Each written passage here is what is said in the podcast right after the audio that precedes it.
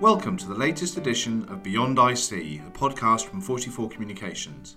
My name is Tom Abbott, and I am the strategy partner at 44. As communicators, we all know the power of a good story, but how you tell that story can be just as important. I recently spoke to Rob Sloan, artistic director at the Rugby Theatre, about his experiences as both director and actor in telling a terrific and believable story. Rob, it's really good to talk to you today. You describe yourself as the artistic director of Rugby Theatre. Can you explain what that means? Yes, so uh, Rugby Theatre is a 270 seater, uh, I suppose you'd say amateur theatre, but I, I, don't like that word. So I like the word community theatre, which is a lot more fashionable.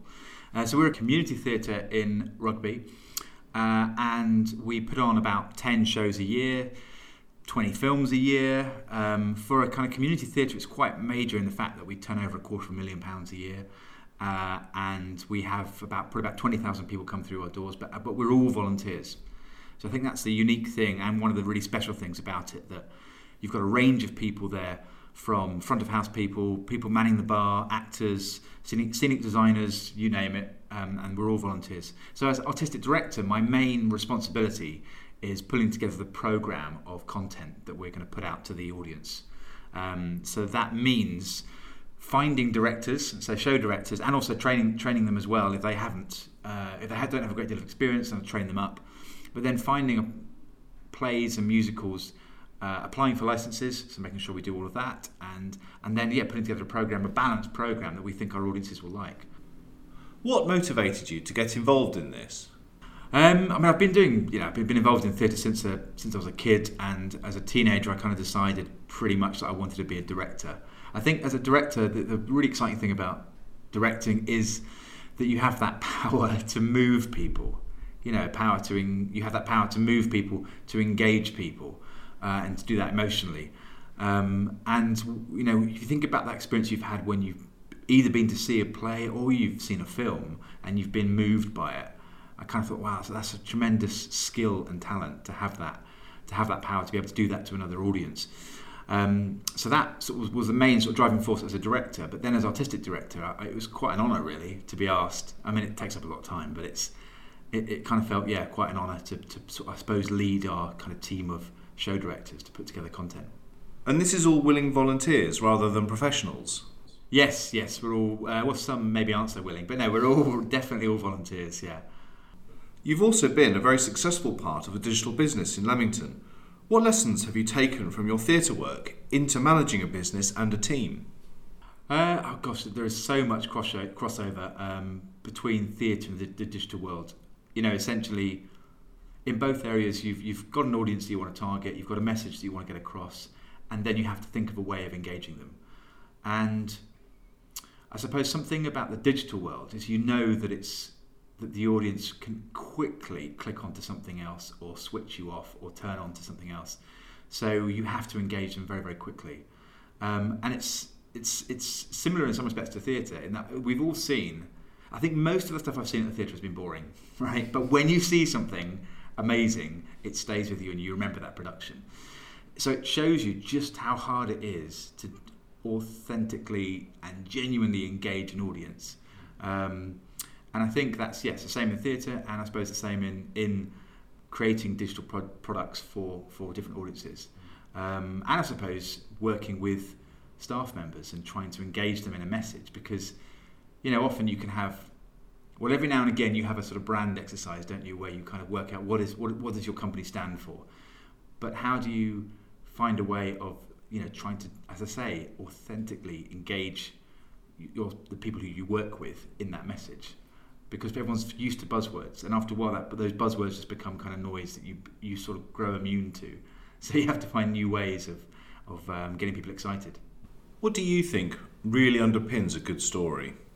So I think a great story has to be something that engages the audience again. I know even the word engage is a bit of a buzzword, but something that grabs the audience where they don't want to. They, they have to know the end of it. They can't put the book down, uh, if you like. They have to know the end of it. And you know, ideally, the central there's a, ideally there's a message, not always, but ideally there's a message, and ideally there's a character in that story that is that is changed in some way. Um, now, in some respects, it ideally, there's a character in the story that is changed, but it could be the audience changed. Um, once you get right to the end, you feel something different, or you've learned something different, or you have a slightly different outlook on life, or you've learned about uh, a particular sector of society that you, perhaps you didn't know anything about them before. How do you strike the right balance between you know showy tricks, you know, explosions, sparks, and lights, and the ability of a really good story to cut through? Yeah, I saw a French play uh, in rugby actually at the Macready Theatre, so it's part of rugby school. And I went there a month ago. I, I went there with my son, and it's a play all in French. So you don't really know what's going on, but through their skill and their craft of storytelling, you, you, you worked out what the story was. Now, their set wasn't anything spectacular. You know, it was the kind of thing you can imagine had been taken out of a van and put up in an hour. So it didn't. So to, to, so to look at, it wasn't a visual spectacle, but it was the skill of the people who told the story that, that allowed you to understand what was going on. Um, I know when it comes to something like Shakespeare, you know, there is a tendency to to do to try and be to try and do something really exciting and well, sorry, everyone wants to do something exciting, but to go for style over substance. So ultimately, you have to every decision you make about design, about the set, about the costume has to be rooted in the truth of what it is you're trying to get across. And if you decide, hey, wouldn't it be great if we had a glitter ball that's suddenly lowered in this particular scene, you have to kind of just stop and check. But does that help this, my core message? And if it doesn't, then ditch it. Um, but it is, it is a real temptation to add all those bells and whistles when, as you say, they can just be a, they can just detract from what's the number one thing you want to get across. And that's why that number one thing you want to get across has to be really clear. But not only to you, it has to be clear to your actors as well. How can you help actors find that clarity? Um, by badgering them. Um, well, there, there, are many, there are many different techniques you can use, but let me think. So, so for example, a show I directed last year was Little Shop of Horrors, and when I saw it, when I saw the film, and when I read the script, there was one central message that stood out to me, which was, "How far would you go to get the girl?" And if you kind of you know the show, that kind that tagline makes sense. So I thought, I love, that that still inspires me. That one line that gets me excited every morning. If I wake up and I think of that, that, that puts a smile on my face. So let, let's see how does that work on the poster. So putting that on the poster and using that in the marketing. How far would you go to get the girl? And then talking to the actors about so where would they fit in with that that central message. Um, so in every scene you're doing, you're thinking about that central message and you're challenging the actors and you're checking to see what it is that they're thinking. Um, the best actors are, those really that, that have an objective. It, it, it, I know it sounds a cliche, but it, they have, they're clearly motivated because you can see it. You can see it in their eyes and their energy. Um, so you're always asking what, what is their motivation, you know, and just checking in with them what it is that they're thinking. And often you can see if they haven't got it. You can see in their performance within a couple of minutes, within a minute really, you can see if they don't believe in that central message. Many internal comms teams will say that their senior leaders will have a, a kind of corporate mask or a corporate voice that they use when communicating. What do you think we can do to help a business leader find their natural voice and establish real clarity? Yeah, I mean, you're absolutely right. I mean, just very quickly about that mask, it's a real turn off, and people just don't listen to that. They don't listen. As soon as they see that mask, they, they it's not a genuine thing. And you see that everywhere. You see it in social media in particular you know, if the company isn't being honest, if you don't feel there's authenticity there, then you, you switch off. So I suppose it's about trying to find that that person's voice, and it's what it's about trying to find what it is that they're passionate about. So what do they really care about, and then is there an alignment maybe to what they care about with whatever the central message is that they're trying to get across? Because you have to believe it. I, I don't. I, I don't think you can't fake it. I don't think you can fake. Um, you know, trying to stand up on a platform and trying to enthuse and inspire other people if you don't really believe in it because people see through it. So yeah, I suppose it'd be about trying to find a way of whatever that central message is that you're trying to get across, um, finding something that is that you, you're deeply passionate about. Not everything goes all right on the night. So how do you build resilience for your team when things go wrong?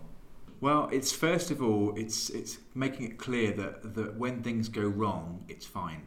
And if I'm directing a show and I do a warm up with the cast every every performance, um, and at the perform, you know, in that warm up, obviously I'll get them ready sort of mentally and physically for the kind of two three hour show they're about to do. But I'll always remind them that something will go wrong.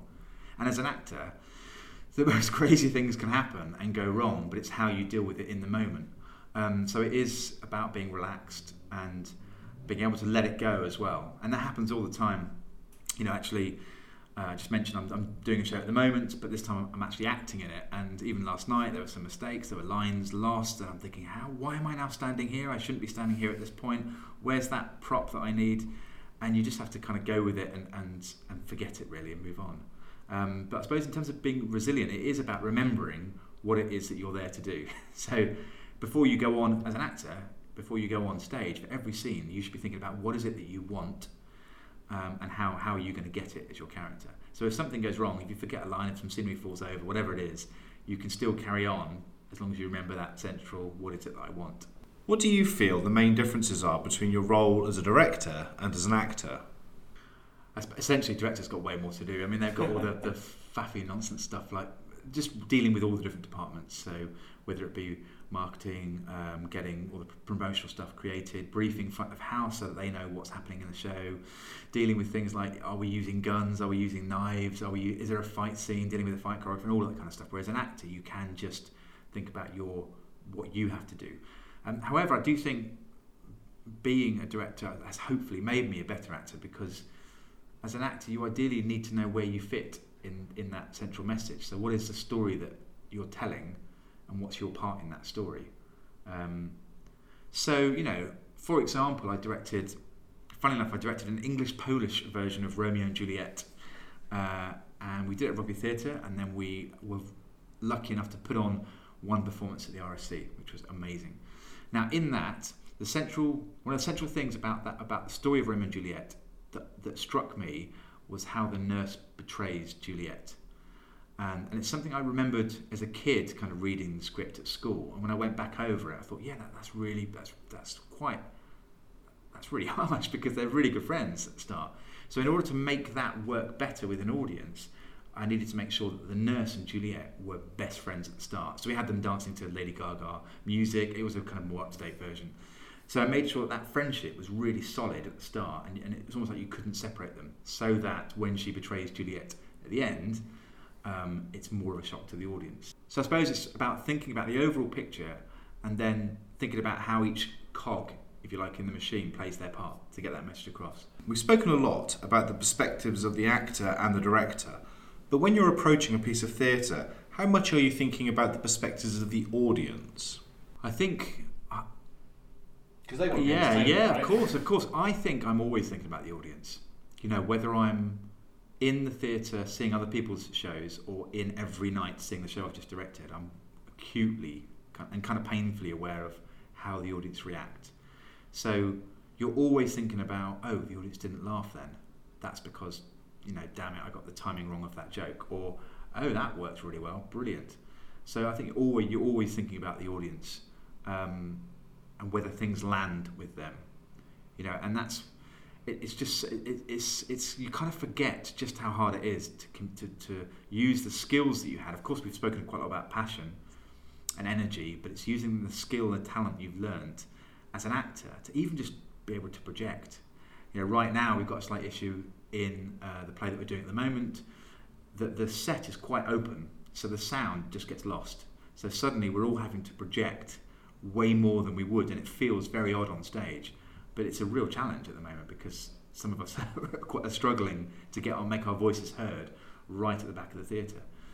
If something isn't working for an audience, how happy are you to adapt or to flex or change? 100%. I mean, really, because it's nothing worse than when you see the audience don't get it. And maybe, you know, you might give it a second night. But really, if, if they don't get it, you, you do you do try and change it. Although what we do at Rugby Theatre, once we've finished, once we've done dress week, we kind of hand the show over to a stage manager, so we don't really tinker with it. And, and also, our shows are only running for seven nights. Mm. But honestly, I tell you, after the seven nights, I always have a long list of 100 things I know I have to change, if I could. Um, and, and, in fact, actually, that was one of the great things about doing Romeo and Juliet was we did it at Rugby Theatre, and then I had you know a good three months to think about what I wanted to change for when we were able to put it on at the RSC. And I know I used to just not like the idea of um, kind of audience analysis. I just, you know, you, you'd think, oh, it's the author has their vision and that should be enough. But it was actually after watching, um, and I'm, you know, I'm aware loads of companies do it and I get it. but it was after watching. I don't know if you've ever seen the '80s film Major League, the baseball film. Um, I used to play baseball as a kid, and it's one of my favourite films. It's, it's, it's very funny, very stupid, very over the top. It's a typical um, sort of David and Goliath story of this this team, uh, uh, Cleveland Indians, who are pretty bad, and they, they make it to the to the top and win the, uh, yeah win the major league, I suppose. Um, now, in that, when I got the DVD and looked at the extras, I realised that the ending was completely different, but they changed it because of the audience reaction. So, and that kind of quite shocked me to my core because this is the film I'd grown up with. I thought it was a masterpiece, but if you think the writers, the directors, everyone involved had intended a completely different ending, but the audiences didn't like it. So they had to quickly film it and completely change. You know, something as drastic as actually in the original, the baddie was actually good all along and she'd planned the whole thing. That was everyone's intention. They film it, they get it in front of an audience, and the audience don't buy it. So they have to change it and no, actually the baddie is a baddie and we all hate the baddie and that's what we want to do. Um, so I think you have to, um, a bit of high art there as an example, but uh, there's you, have to be able to adapt to audiences. Um, and also in the digital world, we're often doing that user testing. You know, we have to doing user testing with kids in particular is brilliant. You know, if you take a game into a school, and icons and iconography in the game that you think the audience are going to understand, and they don't. I remember one game we designed, actually for Danger Mouse. It had a speedometer in it because we wanted to show, wanted some kind of icon to show speed, how fast the character was, and kids didn't, of course, didn't have a clue what on earth it was. So we we uh, came back to the studio, had a think, uh, and then actually I think we asked the kids what they suggested, and they suggested a trainer, which of course makes sense. So we then changed it to a trainer, and then kids understood it. Um, but yeah, I think it is very important. But although I would say, ideally, you don't want to compromise too much, do you? Because the message can get diluted if you have too many people with opinions. Because everyone's got opinions. But I think definitely there's something major you should you have to listen to it. Often, when we're planning internal comms, we're asking people to step outside their comfort zone or consider very new things. As a director, you're asking people to do some pretty crazy and ridiculous things. How do you manage that? Yeah, um, it's it, yeah, you're right. It happens all the time, and on some shows there are some crazy examples. I think of one show we did Made in Dagenham, and it has to have a Ford. I'm not great with cars, by the way, but I think it's a Ford Cortina, maybe, but a particular type of Ford car. And so the challenge was set. So that's one thing, setting a challenge. What if we brought a car on stage? Could we do it? Um, now we knew we couldn't fit a whole car, but we had the stage crew guys who were also engineers um, in their day jobs who went out and found this particular Ford car. They cut it in half and they spent months and months doing it up, ready for the show. Um, so it's about inspiring people because theatre is a great place where you're often asking people to do ridiculous things. You're making unreasonable requests of people. But you would be surprised if you make those requests and you, you know you do it with passion and belief, then people often like rising to the challenge. Some directors actually don't are afraid to ask uh, for for the really outlandish things, and they'll settle. They'll say, "Oh, why don't we? It'll be fine if we do this." I don't, you know, almost like they don't want to push it. And I've been guilty of that as well. But actually, when you do ask for the, the really out there stuff, often the challenge is set. And, and then the, the people, whether it's in wardrobe or making the props or building the set, they enjoy the experience much more and they remember it much more because after all, it's an adventure, isn't it? And you want to you want to go on the biggest adventure you can. How are you bringing a diverse set of skills behind your shared outcome? Uh, we have a, a, a, range of different, um, I suppose, methods and structures, but one of the things that I like to do is put together a design doc, which is kind of quite a marketing thing, really. It's basically a document that, that, that will have that central message. Uh, you know, uh, how far will you go to get the girl? And then it has a load of kind of mood board images of, of the kinds of things I, I think would work or I'd like to see. And I would brief people right at the outset. So those people who are doing props, um, wardrobe, and scenery, and then they would go off uh, with have, have a think themselves. Then we use, I mean, what's brilliant now is just the amount of social media tools. So we'll use Pinterest, we'll create Pinterest boards. It's a great way of communicating visually. And you know, if I'm trying to brief someone on costume, I, I don't know how to describe clothes. Um, and so Pinterest is great for that. Using WhatsApp as well, so you can easily and very quickly send messages and send ideas and have very very quick fire conversations. Um, then we have something called a PPU, which basically it stands for pre-production unit. I'm not sure why we call it that, but we get everyone together and we talk about how we actually going to make that peach fly in James and Giant Peach, or how we, you know, we work out all those things. And then if, again, people then have, then have room to go off and, and do some research and work things out, and then we come back together and have another PPU where everyone sits down and tries to come up with solutions to things. But it's, it's hard, isn't it? Because you have to, yeah, it's, what is hard is dealing with the naysayers, and every, they exist everywhere, don't they? They exist in in uh, theatre, in work, um, but it's finding ways to try and get those naysayers on board so they don't kind of zap the energy and drain the energy from from the from the project. From start to finish, how long are you spending on these projects? As a director, you're probably spending about a year because you're putting together a, uh, a proposal for what you want to do, you're getting a license, and then you're starting to get your team together. And you know, like you said, you're, you're, trying to inspire people to get them on board. Um, if you're someone like, let's say it's wardrobe, then it might be two or three months. Uh, so people sort of come onto your, I suppose, train, if you like, as you're going, and as you get closer and closer to the performance, more and more people get on, on board. Um, often these are people that have just done another show as well, so they're going from one show to the next. Um, but yeah, as a director, about a year. As an actor, we rehearsed for about 10 weeks. Um, but as soon as you're cast, you're kind of thinking about it. Um, and you have, you know, the, the, show I'm doing at the moment, so I'm, I'm in A View from the Bridge, and as soon as I was cast, I was trying to watch as many um, uh, films or TV, like The Sopranos, you know, trying to watch as much TV or film with New York accents. Um, yeah. Rob, that's been really fascinating, so thank you so much for your time.